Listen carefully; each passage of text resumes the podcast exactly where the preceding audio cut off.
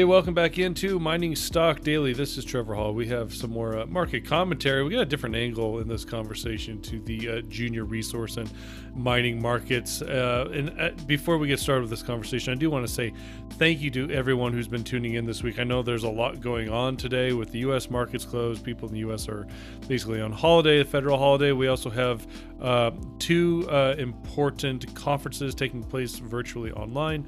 Uh, and also AME Roundup BC also kicked off today. Uh, so I appreciate you taking some time to tuning in to the podcast. Uh, right now, I'm happy to welcome for the first time to the show Mr. Nicholas Lepan. He is the natural resource editor for a company called Visual Capitalist. Uh, for people who are have been following the sector for years, and also uh, do a lot of research on the social medias and online. You've probably seen a lot of their content, and we're going to get into some of that information.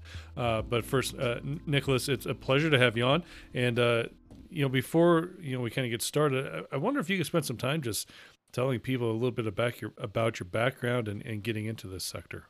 Uh, yeah, for sure. Well, thank you very much, Trevor, for uh, having me on your uh, show. It's a pleasure. I've been listening to it for years, on and off, and you present some great companies and some great insights. Uh, it's definitely a service to the uh, people that need to stay informed. Um, just in terms of my background, I, I literally um, I was working in the security cage at Canaccord in Vancouver about I don't know 14, 15 years ago, and I was just processing stock certificates and coming across my desk, there was, you know, consolidated consolidated Dutchman mining, you know, different kind of company names, and I had no idea. I'd check them online and realize they were worthless. Um, but I eventually kind of uh, got was offered a job at Stockwatch where I just edited press releases for seven years, and again just further into kind of learning about kind of junior mining and uh, editing press releases, learning kind of all about the business and since then, I've kind of worked over at CEO.ca, uh, and then I kind of landed at uh, what was it, uh, Visual Capitalist, kind of doing their mining content as well. I've always kind of been around the mining industry, trying to figure out new ways to kind of present the better side of the industry and kind of tell great stories. And uh, visual, a role opened up at Visual Capitalist, and Jeff Desjardins, the founder, um, offered me a position, so I took it up, and it's been a been a journey ever since about two and a half, three years ago. Uh, so that uh, kind of evolution into the natural resources that are visual capitalists, it really it sounds like it just kind of turns from reading countless press releases out of the junior mining sector, huh?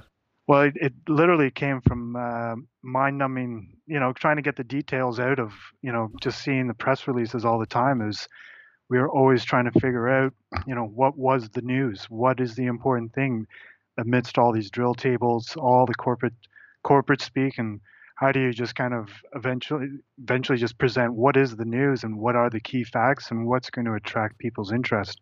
So may have been boring training, but it prepared me well for visual capitalists to kind of at least, you know, be able to quickly identify what is the story here, what's going to matter to people, without kind of, you know, drowning people out and, uh, you know, mindless very drill tables are very important but they're very long and people get lost on them quickly if they see them in a press release yeah you just summarized my every morning monday through thursday as i'm prepping the uh the morning brief and with the news releases here on the podcast. So it is quite challenging, right? I mean, especially in the last, you know, uh, last week and this week, we're starting to see a lot of news come out with a lot of drill results, more exploration updates, that type of thing. I think after the holiday break, um, you know. I don't know. Do you have any recommendations or advice for listeners out there who are maybe getting inundated with so much information from these juniors, and given the market kind of, uh, I don't know, poor market sentiment right now? Like, how how do you kind of focus in on uh, the major news of the day? Um, what one strategy I used to do was um, when I was younger and I didn't really know too much was just I would focus on volume, and I'd look at the press release and see how it corresponded to market activity. I would just quite literally see, okay, they put out this press release, created lots of volume, which direction, and go from there. And that would kind of give me a rough kind of guideline. Okay, maybe this responded well to the market, or this responded poorly, and then I'd have to ask myself why, you know, and go from there. But uh, as things kind of go forward, you start to recognize names, And then the more time you're in the business, the one one of the most important things is is knowing where the press release is is in the kind of the life cycle of the company. Where what is this press release? Is it before a resource or is it part of a drill program? What is what what in the timeline of the company's kind of goals? Where does this press release fit? And understanding that kind of can really help you kind of put that news into context. You know, because it may not be the best news, but it may still be moving the company forward in the right direction, or the news could be a complete game changer. Say it's a denial of permit or something like that. But usually knowing where you are in the company's timeline um, and what goals they're trying to achieve is usually the best way to start. So start simple, start small, focus on one company. Yeah. Uh, what about uh, kind of timing of news releases? I mean, usually over the holidays, we like to see company publish something like after hours on Christmas Eve, or we've actually seen late New Year's Eve type publications in years past. I mean, uh, I mean, do you really even need to read the headline to realize just based on the timing of the publication of those news releases may not look favorably upon the company? Yeah, well, you know, they hope it gets buried because it used to that stuff used to get buried. Is you know they meet their regulatory requirements. It's out. It's published.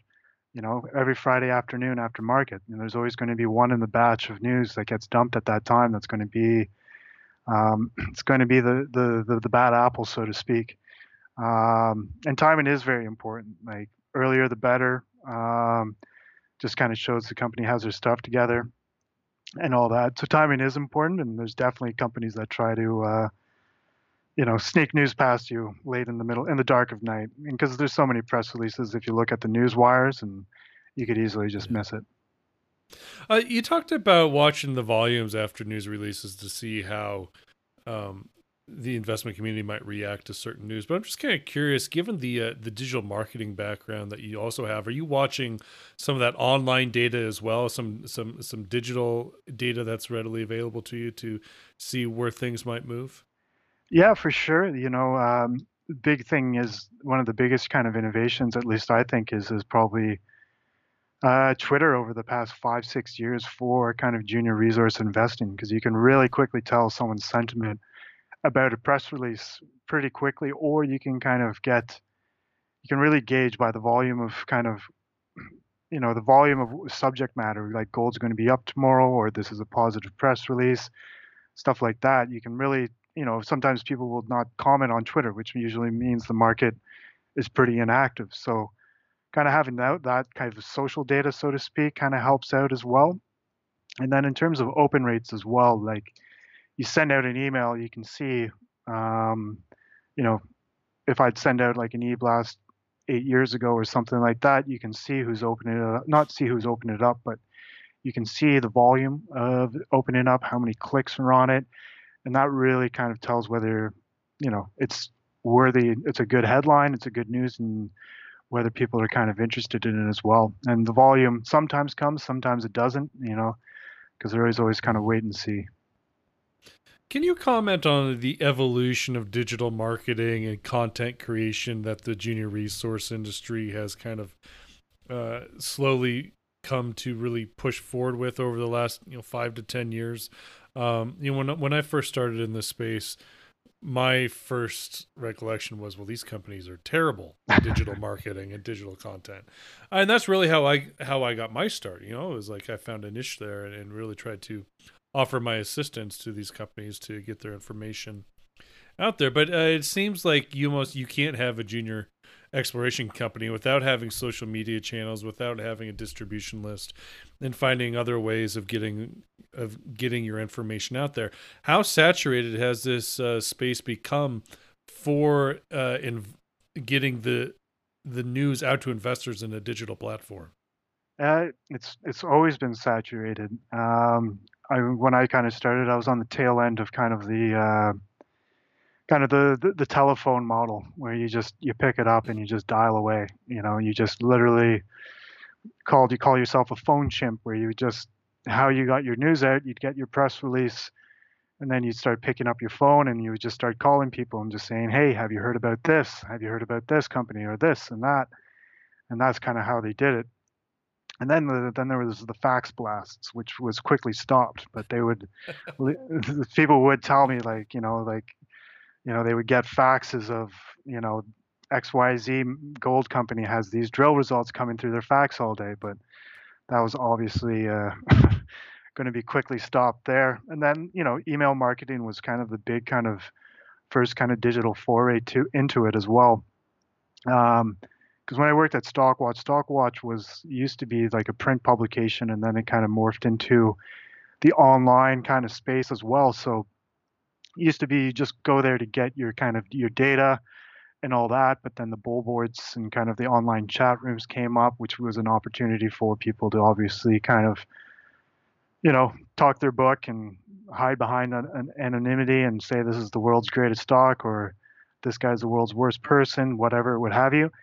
Um, and then, you know, email marketing kind of came, and that's kind of just been what a lot of people have been working on as well to kind of refine. But now there's kind of this, you know, omnipresence with social media, Instagram, and all that. And I think that kind of stuff lends a little bit more well to these companies because junior mining is ultimately do have characters and they are kind of you know they have stories they're on the ground they are doing stuff and there's a lot going on that uh, doesn't really get come across in a press release or come across in a telephone call and kind of the quality of the social media really kind of speaks to whether the company's actually doing their job or whether they're doing what they say that they're doing and whether they're doing it well. Um, you know regular updates they're on site stuff like that that just kind of helps reassure if you are an investor that you know these guys are doing their work and know how to communicate and all that. But if it's you know a social media account that's like only popular when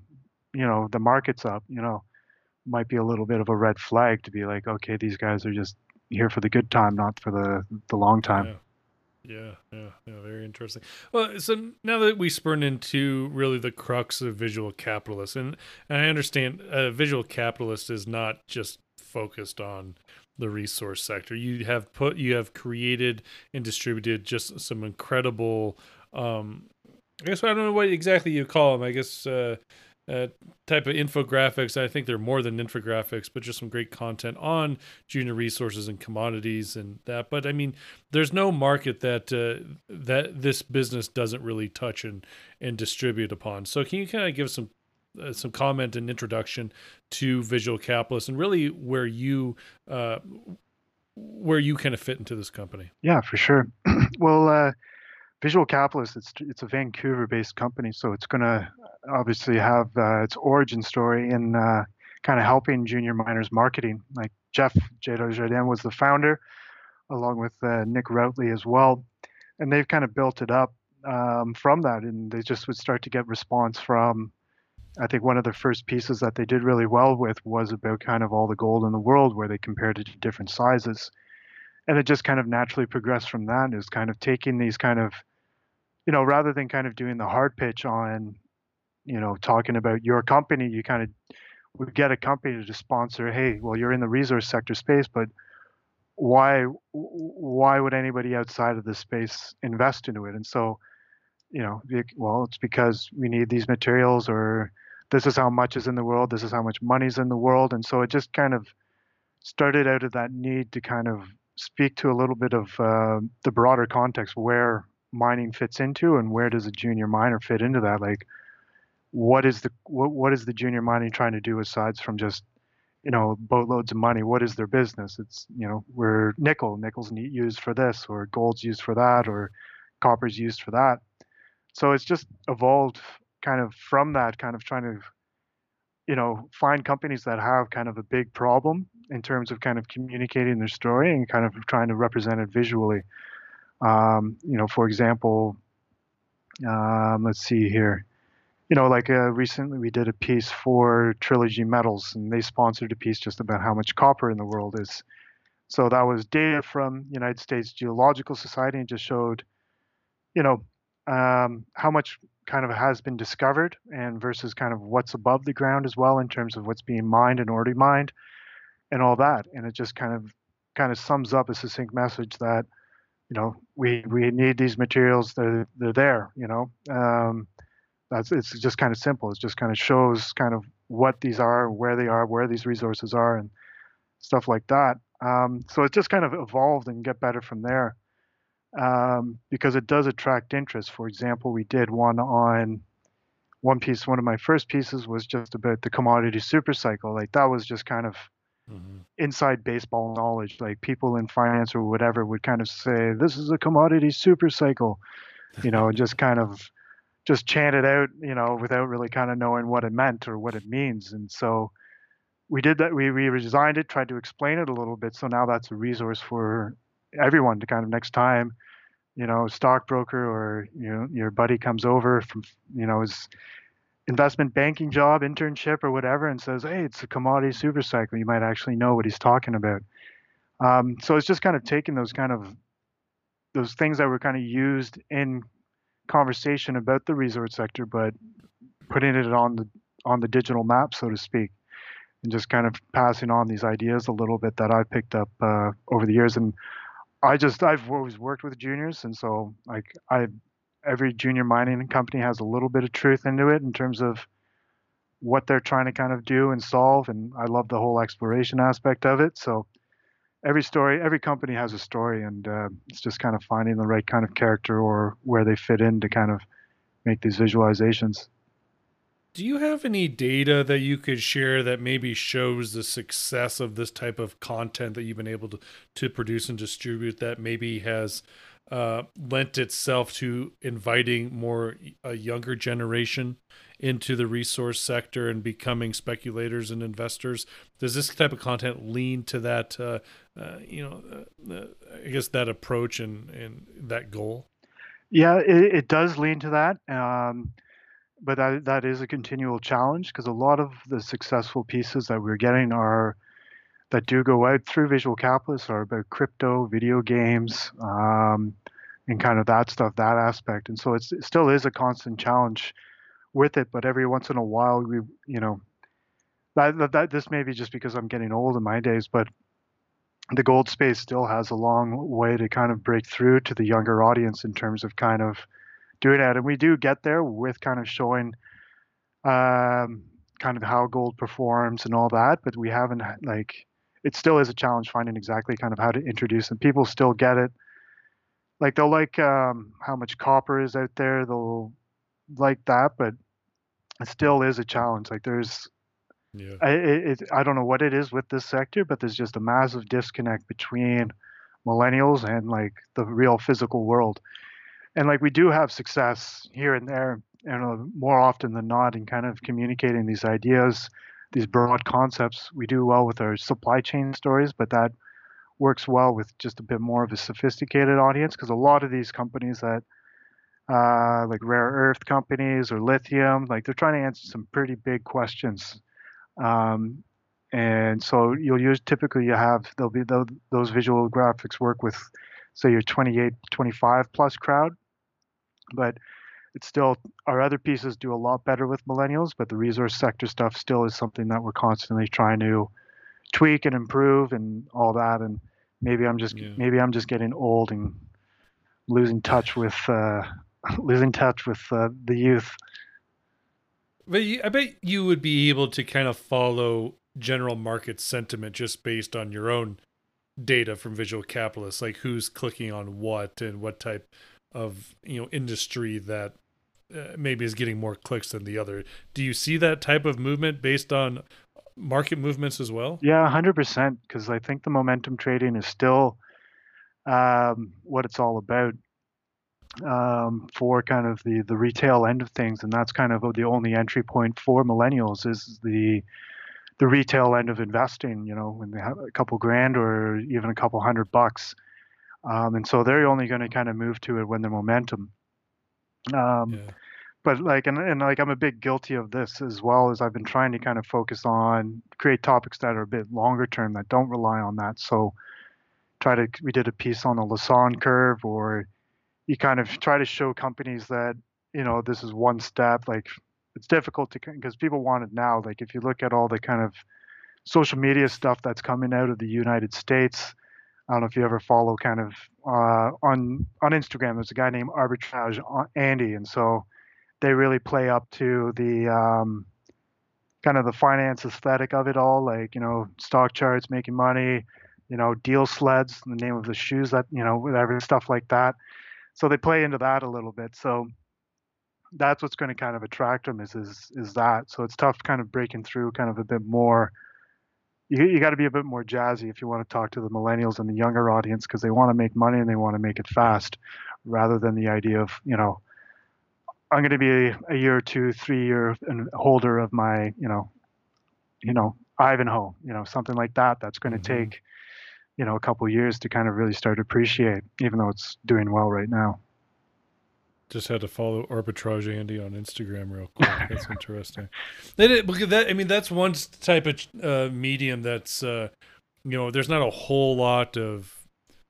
I think there, it's getting inundated with these kind of call option type of of uh, memberships I've seen in the last year, two years on Instagram. Uh, but the re- the the resource space and the commodity space is still it's still very slow there on that on that platform i would think yeah and uh, you know it's like how do you do like uh, a live update from your exploration site or you know it's tough yeah. to kind of really kind of convey the value of like in value ground in situ resource value like how do you kind of convey the concept that you know we have a defined resource in this kind of geographic spot there's this many ounces how do you convey that sense of value that you know? So you know i'm always trying to play around with that the idea of a land bank or something like that or it's tough you know because people want kind of momentum now and uh, the venture doesn't really kind of provide it, it provides too much like it's not it's it, i don't know it's it, it, can go any way really. It's really tough. Yeah. It, it can go any way so you could hold it for short period of time or you could hold it for it's just there's no there's never really an end to uh, junior mining stocks. There's no definitive like, all right, I'm going to get out here. It's always, you know, maybe potentially leading the investor on to the next event or something like that. So there's no kind of clear exits, um, stuff like that. Yeah, I wonder back this summer when gold was having its big run to new all-time highs was was the gold content from Visual Capitalist getting a lot more clicks than before? Yep, hundred percent. Like the people really respond, and we try to be in conversation with just kind of what the trends are out there because people do respond really well to content that is kind of related to on what's the uptick and what's going on, or even what's going on the downtick. Kind of what's kind of the general topics and how do you kind of you know kind of capture you know generally what's going on in the market and create a great graphic that kind of speaks to that. And you know because if you do refine that and do do that really well like if you do define the, the kind of general sentiment like you could have a piece like we did a piece on the pandemics not really related to junior mining but it hit at the right time just as a quarantines and it ended up going viral for about i think it's still going up but like 13 million views for the for that particular piece. And so and we've had other kind of big hits about around that around like a million mark and stuff like that as well. So capturing like it is the trend is your friend so to speak but if you do if you, you just have to do it kind of well and really figure out what is the data what is what is the underlying sentiment that people are kind of speaking to. And it's a lot of trial and error and takes a really talented team to kind of do the graphics do the writing and do the timing of it as well yeah. Uh, Nicholas, th- that's all the time we got, but I got to tell you, thank you so much for coming on. It's been uh, a lot of fun to kind of hear more about Visual Capitalist and the work you're doing, just kind of the data behind it. I would love to have you back on again, maybe uh, later this quarter, and kind of see what some of your data from your content might be saying about the general market and the junior resource market, if that's at all possible. Yeah, for sure, Trevor. Thank you very much for your time. It was a pleasure to kind of uh, to, be, to participate and to kind of uh, talk too much. I'm not used to that being in quarantine right now, so uh, appreciate the opportunity. Yeah, no. Uh, before we let you go, how can people reach out to you in case they have any follow up questions? Um, if you want to reach out to me, you can just reach me at uh, nicholas.lepan at visualcapitalist.com, or you can just go on the Visual Capitalist website. My name will be there somewhere. All right. Nicholas, appreciate it. Have yourself a great rest of the week, my friend. Right. Cheers. All the best and enjoy uh, the AIM conference.